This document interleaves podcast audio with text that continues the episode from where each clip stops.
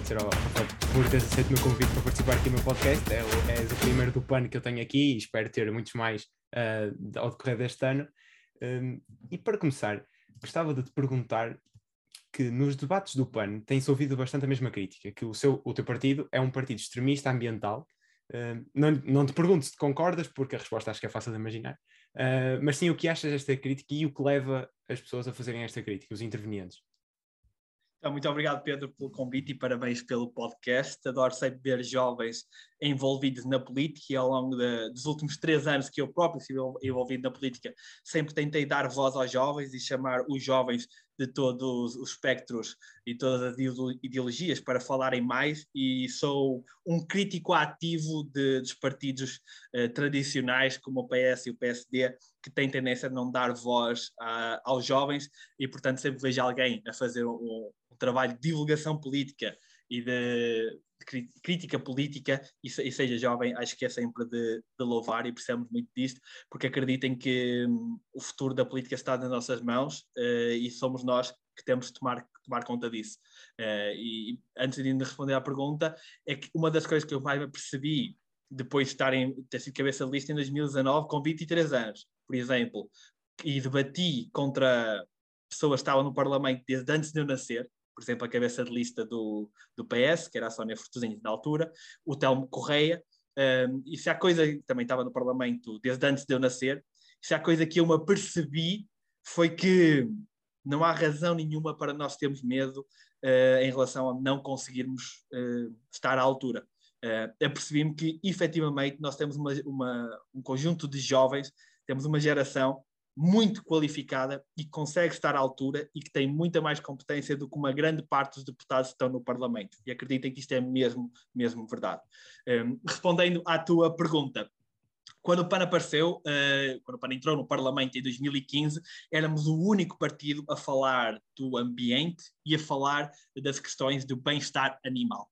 Isto acabou por criar alguns anticorpos, principalmente dos partidos mais conservadores, que procuravam de tudo para nos atacar e de tudo para nos rotular. Na verdade, aquilo que mais acontece é que os outros partidos, principalmente os mais conservadores, acabam por atacar uma caricatura do PAN e não o PAN em si, ou seja, acabam por atacar uma imagem que eles acham que o PAN tem, uh, quando isso não, uh, não é uh, de todo realidade, e a nossa ação no Parlamento tem demonstrado precisamente isso, quando dizem que o PAN é um partido que põe, por exemplo, os animais à frente das pessoas, sabemos perfeitamente, e qualquer pessoa esteja atenta à política, que o PAN tem uma componente social fortíssima, apresenta muitas mais propostas na componente social, de direitos humanos e até na economia do que nos animais. É preciso é estar atento. Uh, infelizmente, às vezes as propostas que acabam por chamar mais atenção e ter mais mediatismo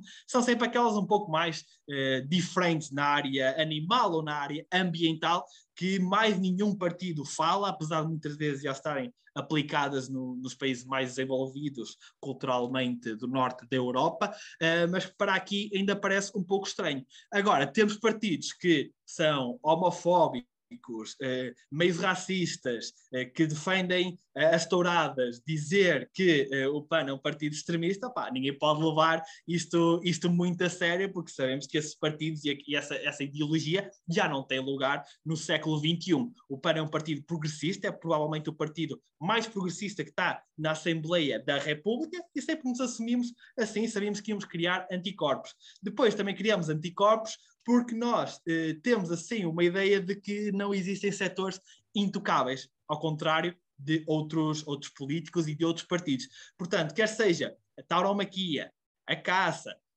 a agricultura intensiva, a pecuária, o setor da banca, sociedades de advogados, eh, paraísos fiscais, floresta, o PAN vai a todas e o PAN eh, toca em todas as feridas a questão da, da, dos lobbies, a maçonaria, tudo isso, o PAN põe o dedo nas feridas todas, o que depois, claro, tem que arranjar coisas para, para nos atacar, porque de repente, em 2015, apareceu um partido na Assembleia da República que era totalmente diferente dos outros, uh, muito uh, distinto em ideologia e forma de agir, que não estava, nem tem forma de estar por causa da nossa ideologia capturado por alguns interesses, não era financiado uh, por, nenhum, por nenhum interesse em particular. Isso, claro, fez com que uh, criássemos muitos anticorpos uh, que desde então subsistem e algum deles têm-se aprofundado, como vemos, por exemplo, com a CAP. A CAP ainda hoje fez um debate sobre a agricultura com todos os partidos e não convidou o PAN nem o Bloco de Esquerda, porque disse esses partidos não querem saber da agricultura, por isso não, não os convidamos para isto, quando sabemos que é totalmente errado. O PAN defende muito mais agricultores, produtores eh, sustentáveis de hortícolas, frutícolas, todas as culturas vegetais que precisamos consumir mais na nossa alimentação, eh, do que os outros partidos. Somos os únicos que dizem, pessoal, esses não estão a receber subsídios nenhum, os subsídios estão todos aí para os da pecuária e já toda a gente come disto a mais, eles estão a destruir uh, o planeta com tanta poluição, mas uh, ninguém, ninguém quer perceber, ninguém na CAP quer, quer perceber isso, porque se dependesse do PAN, os pequenos agricultores, os agricultores de hortícolas, frutícolas, leguminosas, tudo isso, teriam muitos mais apoios, o preço desses alimentos baixaria imenso e a população conseguiria comer mais, sendo mais saudáveis. Isso aqui parece-nos um pouco, um pouco básico, por acaso a minha, a minha tese de mestrado foi desenvolvida nesta área, na política agrícola comum da União Europeia, na aplicação dos fundos, Uh, e parece-me bastante óbvio que o papel de uma política agrícola deve ser o papel de promover, em primeiro lugar, dietas saudáveis. E não é isso que está a acontecer. A política agrícola é meramente económica e muitas vezes até faz com que a dieta da população seja, seja pior. Uh, o interior, que é, um, que é a zona do país uh, mais prejudicada é, por, por, Portugal ser um país muito centralizado, vive, vive principalmente da, da agricultura e de, destes apoios um, tanto da PAC, tanto do, do, do, governo português. Não achas que, que, que, impor estas restrições faria com que o interior, ou se pouco, desenvolvesse? De todo, eu vivo no interior, uh, sou natural e vivo em Celurico de Basto, uh, e sei perfeitamente, aliás, acho uma ofensa quando dizem que uh, o interior é só agricultura, porque não é, e nós temos é que ultrapassar essa visão. O interior é para muito mais do que isso eh, e temos que pensar nas diferentes valências económicas que o interior possa ter. Eh, uma grande parte daquela aquela pequena agricultura, dos pequenos produtores, produ pequenas produções familiares, já praticamente não existe. É bom que a população saiba disto, porque ao longo das décadas foram-se concentrando as produções, quase todas, nas grandes empresas e nas grandes produções. Uh, portanto, estamos a falar de grupos económicos, na sua maioria, que já têm bastante, bastante poder económico e que estão a destruir muitas vezes uh, a qualidade da água dos rios, estão a destruir os solos, porque não cumprem nem são fiscalizados para as questões ambientais. Dou um exemplo muito concreto.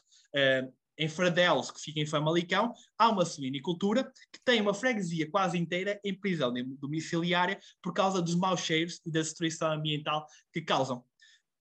O que é que o governo fez quando a, a empresa pediu agora um aumento, um alargamento da, da, sua, da sua área, do número de animais uh, que, pode, que pode ter? O Ministério da Agricultura disse: sim, sim, claro, aumentem à vontade, sabendo perfeitamente que a legislação ambiental não está a ser cumprida. Ou seja, é isto defender o interior? A mim parece-me parece que não. Defender o interior é, por exemplo, defender um plano ferrovia 2030 que ligue todas as capitais do distrito. É construir um aeroporto, é fazer um aeroporto em Beja com boas ligações ao invés do Montijo. Defender o interior é levar a internet de qualidade e de alta velocidade a todo o interior. Eu trabalho no setor dos serviços, estou em teletrabalho e não quero sair do interior, eu quero ficar aqui e como eu, há muitas pessoas que se querem mudar das cidades para o interior porque o custo de vida é mais baixo, um, dependendo dos gostos da pessoa, a qualidade de vida pode ser, pode ser maior, que a meu ver é, e por isso é que eu prefiro ficar aqui. E temos agora com o teletrabalho, uma grande oportunidade de relocalizar pessoas para o interior e felizmente já conheci muitas pessoas no Porto, Lisboa, que se querem mudar para, para o interior assim que tiverem a oportunidade. Por isso, isso sim é, é defender o, o interior. Não podemos defender o interior destruindo-o para as próximas gerações. É que também temos de ter isso em mente na, na, na economia e no planeamento da economia nos debates não vi a pergunta, mas acho, também é uma, acho que é uma pergunta pertinente, que é uh, um, sim, um, um versus entre o PAN e o LIVRE. Uh, o PAN e o LIVRE apresentam propostas muito, bastante semelhantes. Em, o, o LIVRE é um partido ecologista, um LIVRE, o LIVRE é um partido verde, uh, engloba-se no Partido Verde da Alemanha, dos Verdes da Alemanha, tal como o PAN também retira algumas, algumas ideias, princípios também. Qual, é, qual é a maior diferença do, entre o PAN e o LIVRE? Porquê é que, porquê é que os eleitores devem votar no PAN e não no LIVRE? Nós somos ambos partidos da família europeia do, dos Verdes. Uh, o PAN foi o primeiro partido português a entrar na família europeia dos Verdes, no Parlamento, do Parlamento Europeu. Um, ehm, o que nos distingue é que o PAN tem uma filosofia um, ehm, e, um, e um conteúdo programático mais abrangente do que aquilo que o LIVRE tem demonstrado. Ou seja, o PAN, também fruto da sua dimensão, já da sua maior dimensão, consegue desenvolver políticas nos diversas, nas, em todas as áreas, e se forem ver o nosso programa, vão perceber que é bastante desenvolvido em todas as áreas da, da sociedade. Acabamos por ser um pouco, um pouco mais, mais completos desse modo. Um, também não querendo entrar na, na, luta de quem é mais ambientalista, uh, a verdade é que uh, o ambientalismo está uh, no PAN praticamente desde a, desde a sua fundação e as pessoas que estão no PAN são ambientalistas nas suas vidas, são pessoas que vivem também estes, estes princípios na sua, na sua vida pessoal e se preocupam com, com, estas, com estas questões. E fruto disso faz com que por exemplo, se lerem os programas no ambiente, também vão perceber que o nosso programa acaba por ser muito mais desenvolvido e muito mais detalhado. Uh, mas dou uh, o meu. Uh, os meus parabéns também ao Livre, pelo projeto do Livre. Acho que é um projeto também bastante, bastante interessante, com o qual me identifico em muito. Uh, e outra grande diferença entre o PAN e o Livre é que o Livre uh, tem aquilo a que nós acabamos por chamar, de certo modo, um preconceito ideológico assumindo-se de, de, esquerda, enquanto o PAN não se, não se insere nesse eixo, porque acreditamos que, uh, acreditamos, não é factual, que o esquerda-direita não só é polarizador, como está totalmente desatualizado para o nosso paradigma uh, atual.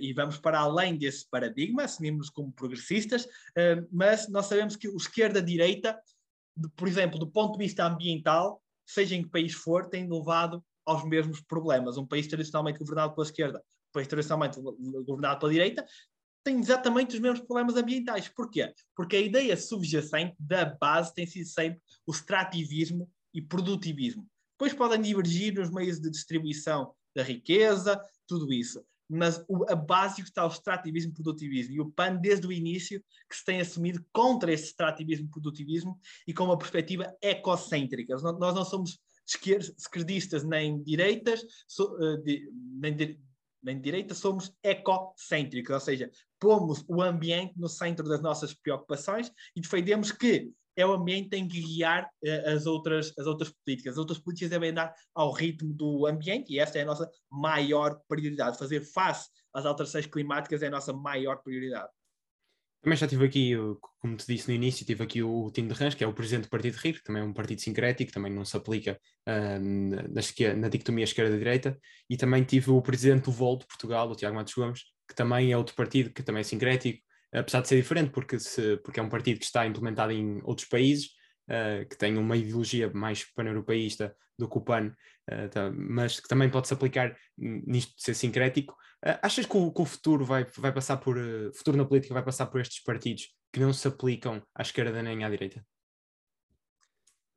Em primeiro lugar, só, só dizer que, sim, o, o VOL tem essa, essa ideia europeia, mas o PAN Uh, o PAN é um partido europeísta, sempre foi, sempre se assumiu, e no programa da, desta legislativa temos também uma discussão alargada pelo federalismo europeu, que era uma discussão que gostávamos de ver mais desenvolvida, porque sabemos que as causas que nós defendemos, os grandes problemas dos nossos tempos, resolvem-se melhor uh, com uma ação global. É preciso compensar global. Nós pensamos, precisamos de pensar global e depois agir local. Mas respondendo à pergunta em concreto, olhando aos maiores problemas da atualidade, olhando para os países tradicionalmente governados pela esquerda e direita, mais uma vez, uh, acho totalmente que uh, a dicotomia esquerda-direita está desgastada e já não serve. Aliás, uh, muitas vezes, de país para país, por exemplo, esquerda e direita nem sequer significam a mesma coisa. aqui dentro, mesmo em Portugal, se tu fores dizer a alguém que seja assumido muito esquerda se falar da direita, eles provavelmente vão pensar uma coisa diferente sobre a direita do que a pessoa da direita. Ou seja, acho que o colocar estes rótulos e esta polarização hoje em dia já não serve a população não serve ao, do ponto de vista da ciência política, mas também não serve uh, as causas e, e, a população. Porque os partidos defendem, mesmo hoje em dia, acabam por defender coisas uh, muito semelhantes em algumas áreas, mais dispares noutras, mas não estão necessariamente alinhadas só com essa, com essa dicotomia. Uh, e depois, por exemplo, há, há, questões onde é preciso políticas, se calhar, pelo espectro tradicional, um bocadinho mais à direita ou um bocadinho mais à esquerda. Isso depende, por exemplo, do, do período temporal em que temos. No Estado, se nós tivéssemos, se a maioria de, das pessoas uh, portuguesas estivéssemos no, nos Estados Unidos, por exemplo, nós íamos ser todos, quase todos considerados de esquerda, íamos ser quase todos democratas. Poucos nós seriam republicanos. E essa é, a, essa é a esquerda de lá. Portanto, sabemos que isto muda do ponto de vista territorial. Sabemos que muda também do ponto de vista temporal. A esquerda ou a direita de hoje não é a mesma de há 20 anos e não será a mesma daqui a 20 anos. Sabemos que muda dependendo da conjuntura. Por exemplo, ficou mais do que provado nesta pandemia que eh, às vezes o Estado ter um papel mais forte é essencial, porque senão não tínhamos conseguido muitas, uh, muitas das respostas que, que conseguimos. Uh, ou seja, as respostas acabam por não ser uh, sempre à esquerda ou sempre à direita dentro do espectro tradicional, se o quisermos considerar assim. Respondendo, olha, a questão da, do, do impacto ambiental da agropecuária. Quando o PAN defende, também é algo que eu defendi na minha tese de mestrado, o fim dos subsídios à agropecuária, isto é uma medida de direita, uma medida liberal. Pá, tiramos o subsídio, se eles sobreviverem, sobrevivem. É uma medida liberal. Se o mercado eh, criar procura para, para funcionar, pá, então que, que funcione. Isto é uma medida liberal. Uh, agora, uh, do ponto de vista climático, achamos também é preciso, e para que isto funcione melhor, e para que a transição seja mais rápida e mais justa, é melhor investir também nas alternativas. E aqui também já parte investimento público, por exemplo, na investigação, uh, no desenvolvimento. Ou seja, temos aqui para resolver um problema muito concreto, que é o impacto ambiental da agropecuária, de uma medida de esquerda e uma direita, que, tem, que devem ser sempre aplicadas em conjunto. Reduzir os subsídios por um lado, garantir que essas pessoas e que esse setor faz uma transição social justa, garantir que ninguém sai prejudicado e apostar nas alternativas. Ou seja, é só aqui um exemplo. Isto pode-se aplicar também às petrolíferas. Eliminar os subsídios a combustíveis fósseis que ainda existem. Isto é uma medida, pode ser considerada liberal porque é uma medida de direita do Estado deixar de intervir no mercado. Por outro lado, pôr o imposto de carbono sobre estes produtos. É uma medida que, se calhar, já pode ser conotada mais à esquerda, mas o ideal é que funcionem as duas em conjunto e, ao mesmo tempo, subsidias alternativas para que se desenvolvam e para que as pessoas tenham uma alternativa. Ou seja, os problemas não se resolvem, as causas não se resolvem com uma dicotomia uh, esquerda-direita. Acho que, que, me consegui fazer entender. Eu apliquei dois, estas duas. Posso aplicar, por exemplo, a visão do PAN na saúde. Uh, na saúde, o grande debate é sempre uh, público-privado, público-privado, parceria público-privada. Isto é importante debater, sem dúvida. Uh, e é importante, e o PAN defende o reforço do Sistema Nacional de Saúde e tudo isso. Mas, para nós, a questão central do debate devia ser que políticas temos para prevenir as doenças que seriam prevenidas com um estilo de vida saudável. E aí sim iríamos a longo prazo conseguir reduzir os custos com o nosso sistema de saúde, fossem eles públicos ou privados. Conseguimos reduzir uh, a quantidade de doenças, a quantidade de mortes, através da prevenção. E é isso que nós precisamos de um sistema de prevenção da doença e promoção da saúde. Aí é que devia estar o debate concreto nos debates na televisão, o que deviam perguntar uh, aos deputados não era a concorda com uh, as pessoas irem ao privado, ao privado e o Estado pagar. Antes disso, antes de debatermos isso, deviam perguntar quais é são as medidas do seu programa para reduzir a quantidade de doenças. Parece uma pergunta tão simples, parece-me tão mais importante, mas que nunca foi feita, nunca vi num debate isso a ser debatido. Certo. E não é esquerda nem é. direita, claramente. Relativamente ao SNS, também era uma pergunta que eu que também teria fazer, mas era mais para a frente, mas posso uh, antecipar. Uh, o reforço do SNS, como disseste, é uma das maneiras do, do teu partido para estas legislativas, pelas razões mais óbvias uh, que se podem imaginar, um, sendo que a direita e a esquerda têm soluções bastante diferentes. Um, esta pergunta vinha, de, vinha do PAN ter dito que tanto viabilizaria um governo PS, tanto PSD. Um, sendo que à direita as propostas são mais entre uh, entre o, uh, os hospitais privados e os hospitais públicos, e na esquerda é mais do reforço do SNS, uh, ser um sistema nacional mais público, ser um sistema nacional em que fixa os médicos no SNS e não, não nos permite trabalhar também no privado. quais é que achas que, que, o PAN pode contribuir mais? Para o, uma viabilização do PS que engloba os partidos de esquerda ou uma viabilização do PSD que engloba os partidos da direita? A esse tempo é muito difícil fazer essa futurologia por uma questão muito, muito específica. Eu costumo dizer que não me importa o que os partidos defendem agora. Importa-me o que estará no acordo escrito. E são coisas que podem ser muito diferentes. Uh, por exemplo, olhando para a Alemanha, nós tivemos uma, agora um governo de coligação que tem PS, uh, eh, o, equivalente, o, equivalente, ao PS na Alemanha, tem o equivalente ao PAN, que são os verdes na Alemanha, uh, e tem o equivalente à Iniciativa Liberal, que são os liberais da Alemanha. Ou seja, aqui já vimos que a Iniciativa Liberal, por exemplo, não quer, descarta totalmente eh, conversar com, com, com, o PS.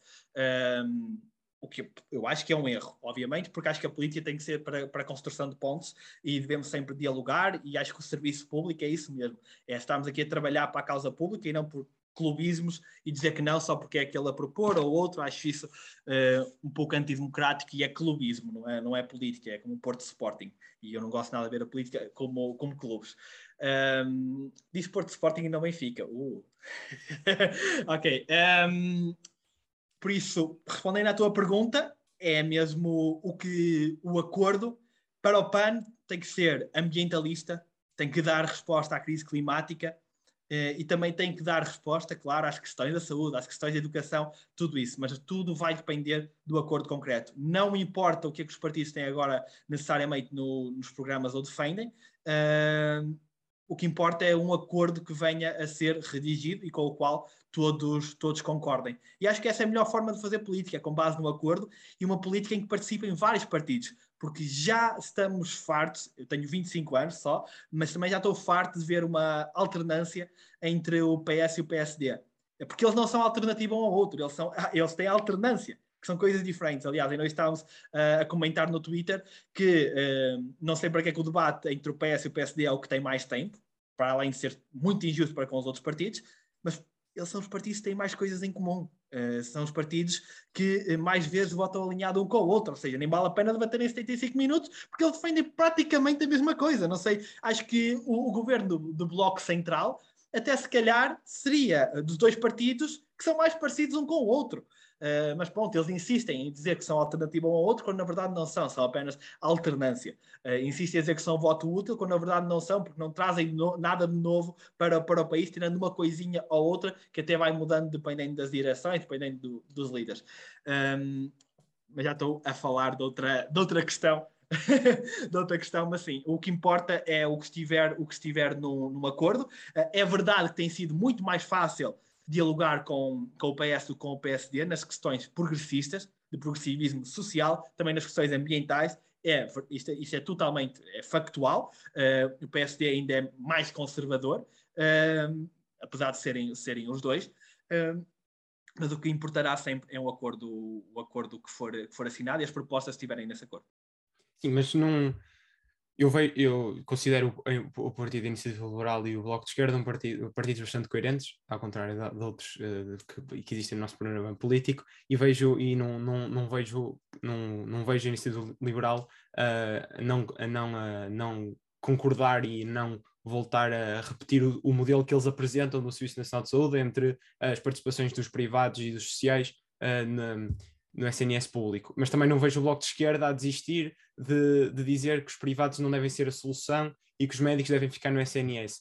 Portanto, a, a minha pergunta é mais no sentido de, sendo que os dois, eu duvido bastante que os dois partidos, e são necessários para haver uma governação, seja à esquerda ou à direita, ou se, em que o PAN se inclua, talvez. Uh, é, acho, que é, acho, que, acho que deve haver, um, de um ponto de partida, uma ideia de o que é que é mais fácil contribuir. Não digo, não digo de uma, em questões concretas, mas o que é que é mais fácil. O PAN para, para qual é que contribui mais facilmente?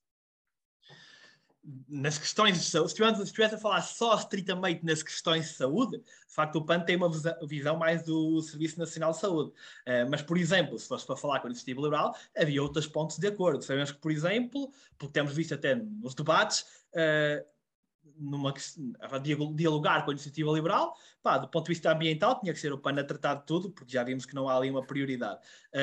Mas, por exemplo, o PAN tem duas medidas que seriam um, mais ou menos uh, consensuais também com a iniciativa liberal, que seria o, que é o baixar o IRC para 17%, Uh, claro que nós queremos isto porque queremos aumentar o salário mínimo e temos o objetivo de 905 euros salário mínimo uh, até 2026, mas lá está, o facto de sermos o único partido que tem isto uh, demonstra o problema que o preconceito ideológico tem, porque tu tens à esquerda os partidos a propor aumento de salário mínimo e mais impostos ou os mesmos impostos. À direita, menos impostos e salário mínimo subir, subiu. enquanto que o PAN chega aqui e diz, não, não, olha, uma ideia mirabolante. E que tal subirmos o salário mínimo mas baixarmos os impostos mais ou menos na mesma proporção, que é para as empresas também não sofrerem.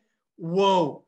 Parece, que, parece uma ideia uma, uma ideia de outro mundo, não é? Mas não, é, é, é, o mais básico e que uma pessoa que tenha uma empresa que pague IRC, que são, a maioria, são cerca de 60%, vão perceber que, opa, se calhar assim já é mais confortável, dou mais dinheiro aos meus, uh, aos meus trabalhadores, mas também depois pago, pago menos impostos. Uh, por exemplo, nessa medida, uh, apesar de, de ele defender os 15%, podia ser uh, um, ponto, um ponto de acordo chegar aos, de, aos 17%, por exemplo. O PAN também defende uma, uma redução do IRS para a classe média, uh, neste, neste caso, enquanto que o ele defende uma flat tax que pronto, já não é bem flat tax, já tem dois ou três escalões, como eles têm dito ultimamente, ok, tudo bem. Uh, o PAN defende mais escalões de desenvolvimento para a classe média, uh, porque acreditamos que é preciso trazer mais pessoas para uh, uma situação de muito maior conforto e bem-estar através de mais rendimentos. Mas depois, também é preciso pensar nessa questão dos rendimentos de outra forma, que é aquilo que ainda ninguém teve coragem de dizer à iniciativa liberal. Que é, há duas formas de pôr mais dinheiro no bolso das pessoas ao final do mês. Uma, subir os salários. Outra, uh, elas terem, subir salários, e, e aqui incluo baixar os impostos. Uh, e outra, elas terem menos despesas. Ora, um, eu consigo pensar numa forma uh, de se calhar ter o melhor de, de, dois mundos. Que é, ok, baixamos esses impostos, não, não precisamos de fazer, fazer cortes tão radicais como a iniciativa liberal pede, uh, porque isso depois também se podia traduzir alguma perda uh, de receita, muita perda de receita para o Estado, ou seja, que pudesse ser incomportável. mas e que tal uma forma de baixarmos aquela que é a maior despesa da população e da maior parte dos jovens todos os meses, que é a despesa com a habitação. O que nos trouxe ao problema de, de, de custos de habitação que temos agora é, foram precisamente as políticas liberais.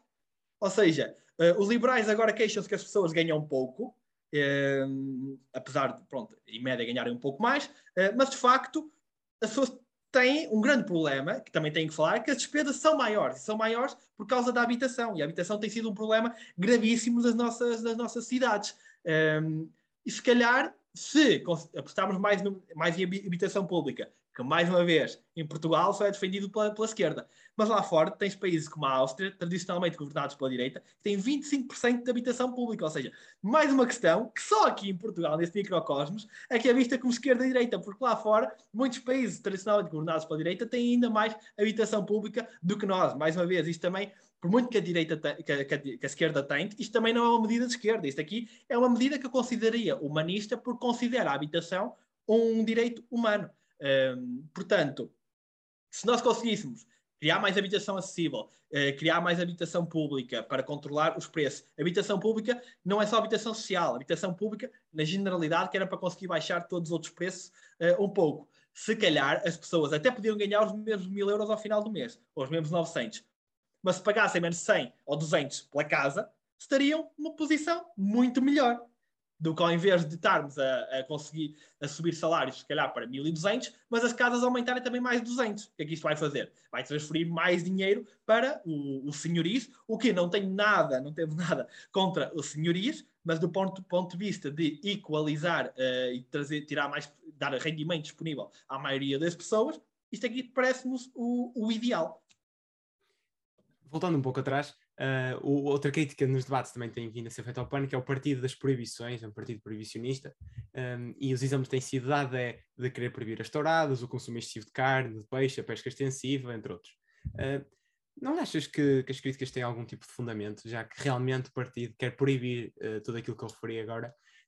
e eu te perguntei, não achas que, que deveria haver liberdade de escolha não digo ser liberal, porque estaria a induzir num, num partido específico, mas ter liberdade de escolha uh, na, se, se quer ir a uma tourada ou não, por exemplo? Eu, eu pergunto uh, às pessoas uh, que estão, aos ouvintes, às pessoas que estão a ouvir, uh, se proibir as touradas era uma coisa má.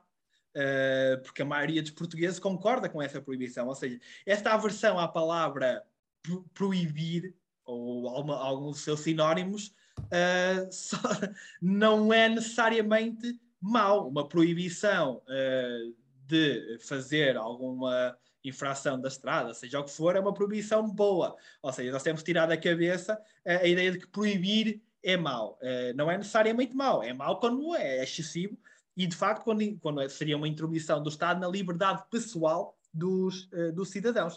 Uh, o que não é o caso em nenhuma, nenhuma dessas, dessas opções uh, que, que, que, referiste, uma vez que são opções, e, e indo pelo conceito de liberdade, que é somos livres até começar a afetar os outros. Eh, neste caso, por exemplo, no caso da tauromaquia, claramente estamos a afetar uh, o bem-estar dos touros, o bem-estar dos cavalos, muitas vezes das pessoas, que também se magoam, apesar de estarem lá de, de, por livre escolha.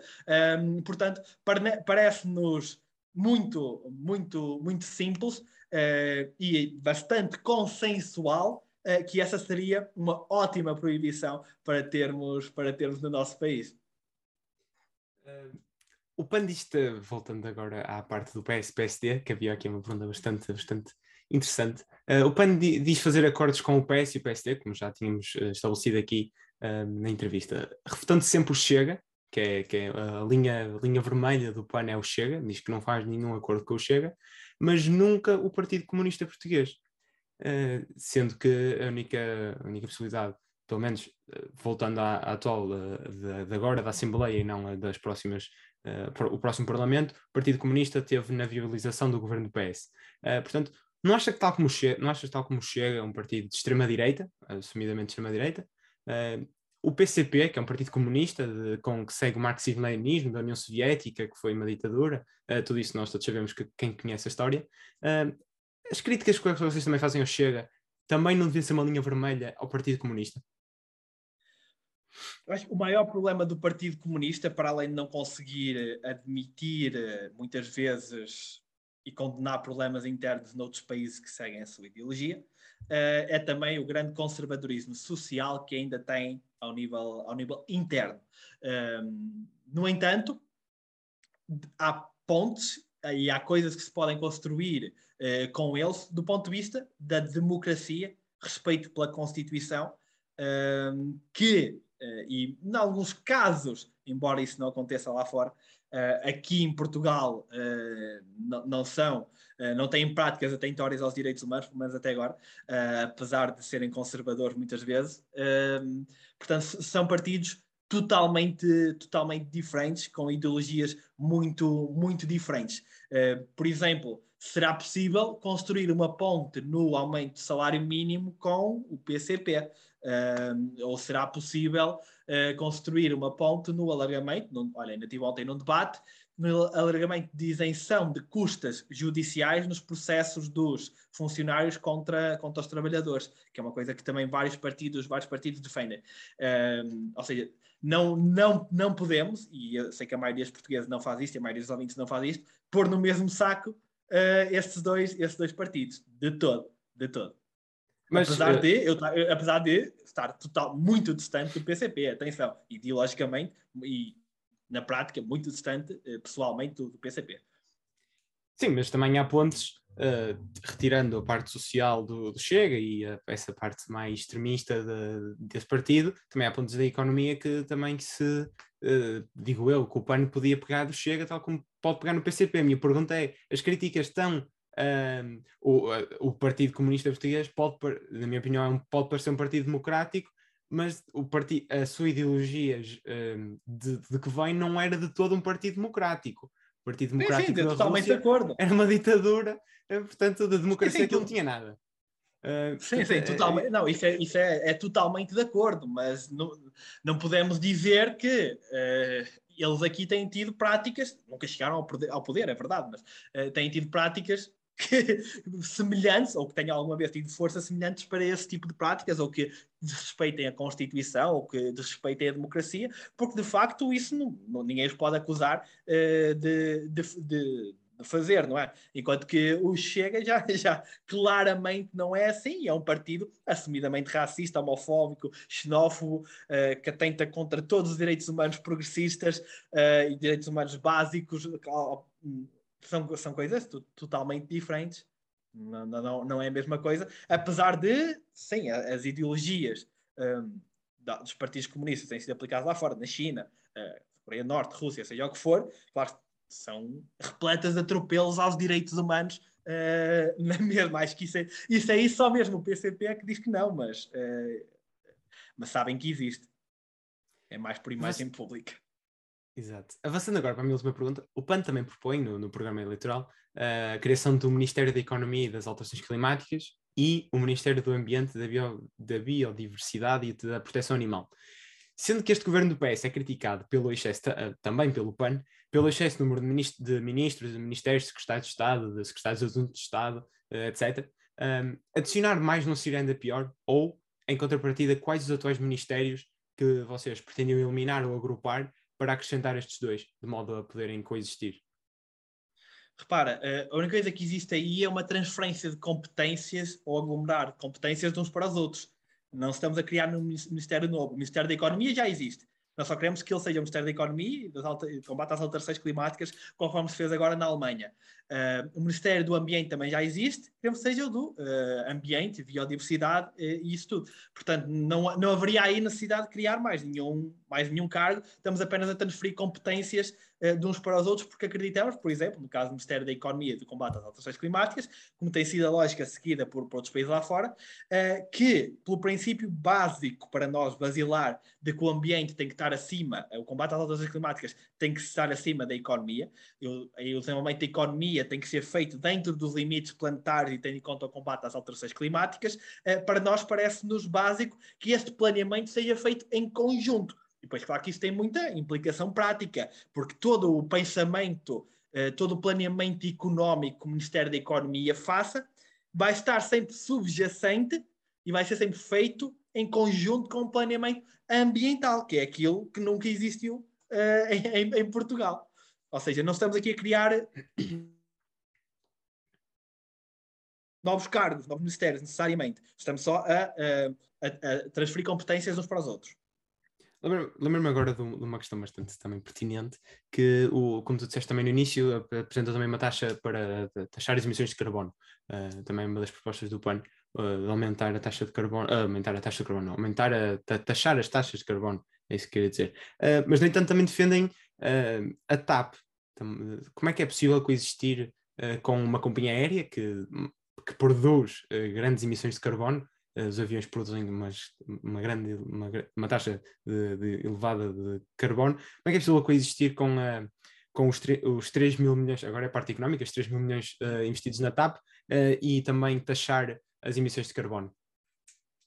Isso é simples, porque se não fosse a TAP, uh, ou com, com outra empresa qualquer no lugar, da, lugar da TAP, as emissões seriam iguais. Ao salvar a TAP, não estamos a mudar as emissões, se aquelas rotas forem, se a TAP fosse vendida, mantivesse as suas rotas e a poluição seria exatamente a mesma, ou seja, a questão aí nem se, nem se coloca, porque quer seja a TAP, quer seja outra empresa qualquer, a poluição vai ser, vai ser a mesma.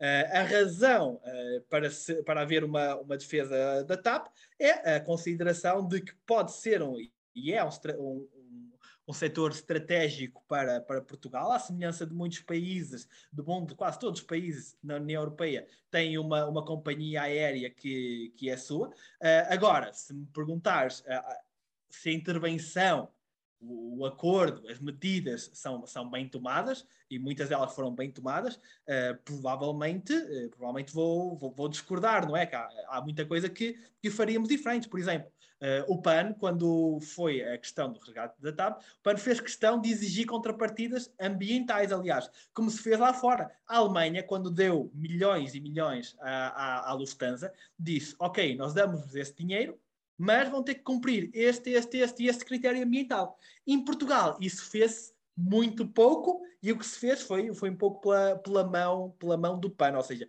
até aí estávamos a arranjar forma de reduzir, tentar reduzir as emissões, as emissões da TAP. Um, mas a, a, TAP, no seu geral, eh, pode ser um ativo, um ativo estratégico para, para o país e pode efetivamente, através das suas contribuições ao nível de, de receitas fiscais, não só com os trabalhadores, mas também com a sua atividade, com certas rotas que só existiam, com um hub que só existiria em Portugal, eh, tem a sua importância e percebo que isso seja uma questão totalmente debatível e acho que há bons argumentos do, dos dois lados, honestamente. Um, concordo com, com, a opção, com a opção tomada, acho que há questões que deviam ter sido abordadas de forma muito, muito diferente e, aliás, esse processo ainda nem, nem teve desfecho, portanto, nem sabemos como é que isto, como é que isto vai, vai acabar, na verdade, não é? Mas será que. Uh, mas, uh, agora, agora mesmo a sério, a minha última pergunta, que já disse há bocado, mas isto aqui parece uma bola de neve. Uh, mas salvar a TAP do ponto de vista social e político compensa mais do que do, que do ponto de vista económico, já que aquilo é um, um buraco negro de, de, dinheiro do Estado? É assim, eu, eu sou bastante académico. Para além de para além de, de, carreira, de carreira, a política não é uma carreira, para toda a gente está a ouvir, a política não é uma carreira, uh, só é uma, uma carreira para quem for carreirista político, e a minha ideia sempre foi, e aquilo que nós também defendemos eternamente, é se algum dia for eleito, se estas eleições for eleito, farei no máximo dos máximos três mandatos, 12 anos, e depois retiro-me da, da, da, vida política porque acho que deve haver uma renovação e é assim que a política deve, deve funcionar. Não podemos ter pessoas no, no Parlamento, ou seja, em cargo político for, durante décadas a fio. Uh, mas uh, a minha, uma, se eu tivesse que escolher entre duas, uh, duas profissões, a professora, a professora universitária seria, seria a segunda. Uh, e, aliás, provavelmente durante este ano é possível que entre no, no doutoramento. Um, e quando fazem uma questão destas, é sempre muito difícil de, de responder, porque eu penso logo, epá, está aqui uma coisa muito importante de se estudar, está aqui uma coisa muito interessante de se estudar e de se avaliar ao nível académico todos os fatores. O que existe é uma avaliação ex ante, uh, política, é verdade, uma, uma avaliação pré-política, é verdade, uh, de que, uh, com algumas considerações económicas, de que será mais vantajoso ao nível económico e ao nível social. Se efetivamente será, acho que só o tempo vai conseguir provar, e também e acho que é uma, uma situação que tem que ser bastante, bastante acompanhada e estudada. Se me perguntares quem é que vai ter razão daqui a 20 ou 30 anos, quem é que vai olhar para trás e dizer estão a ver, nós tínhamos razão, Pá, não sei dizer. Uh, espero que seja a solução que foi, que foi, que foi escolhida, efetivamente. Uh, mas, mas é uma situação que vamos ter que, que continuar a, a, analisar e fazer os máximos para encontrarmos, acima de tudo, pontos entre, entre os dois lados, porque, como disse, é verdade que há bons argumentos dos dois lados, acho que isso ninguém nega. Bem, e foram estas minhas perguntas. Mais uma vez, quero agradecer por ter no convite e para a semana estamos aqui de volta para mais um episódio.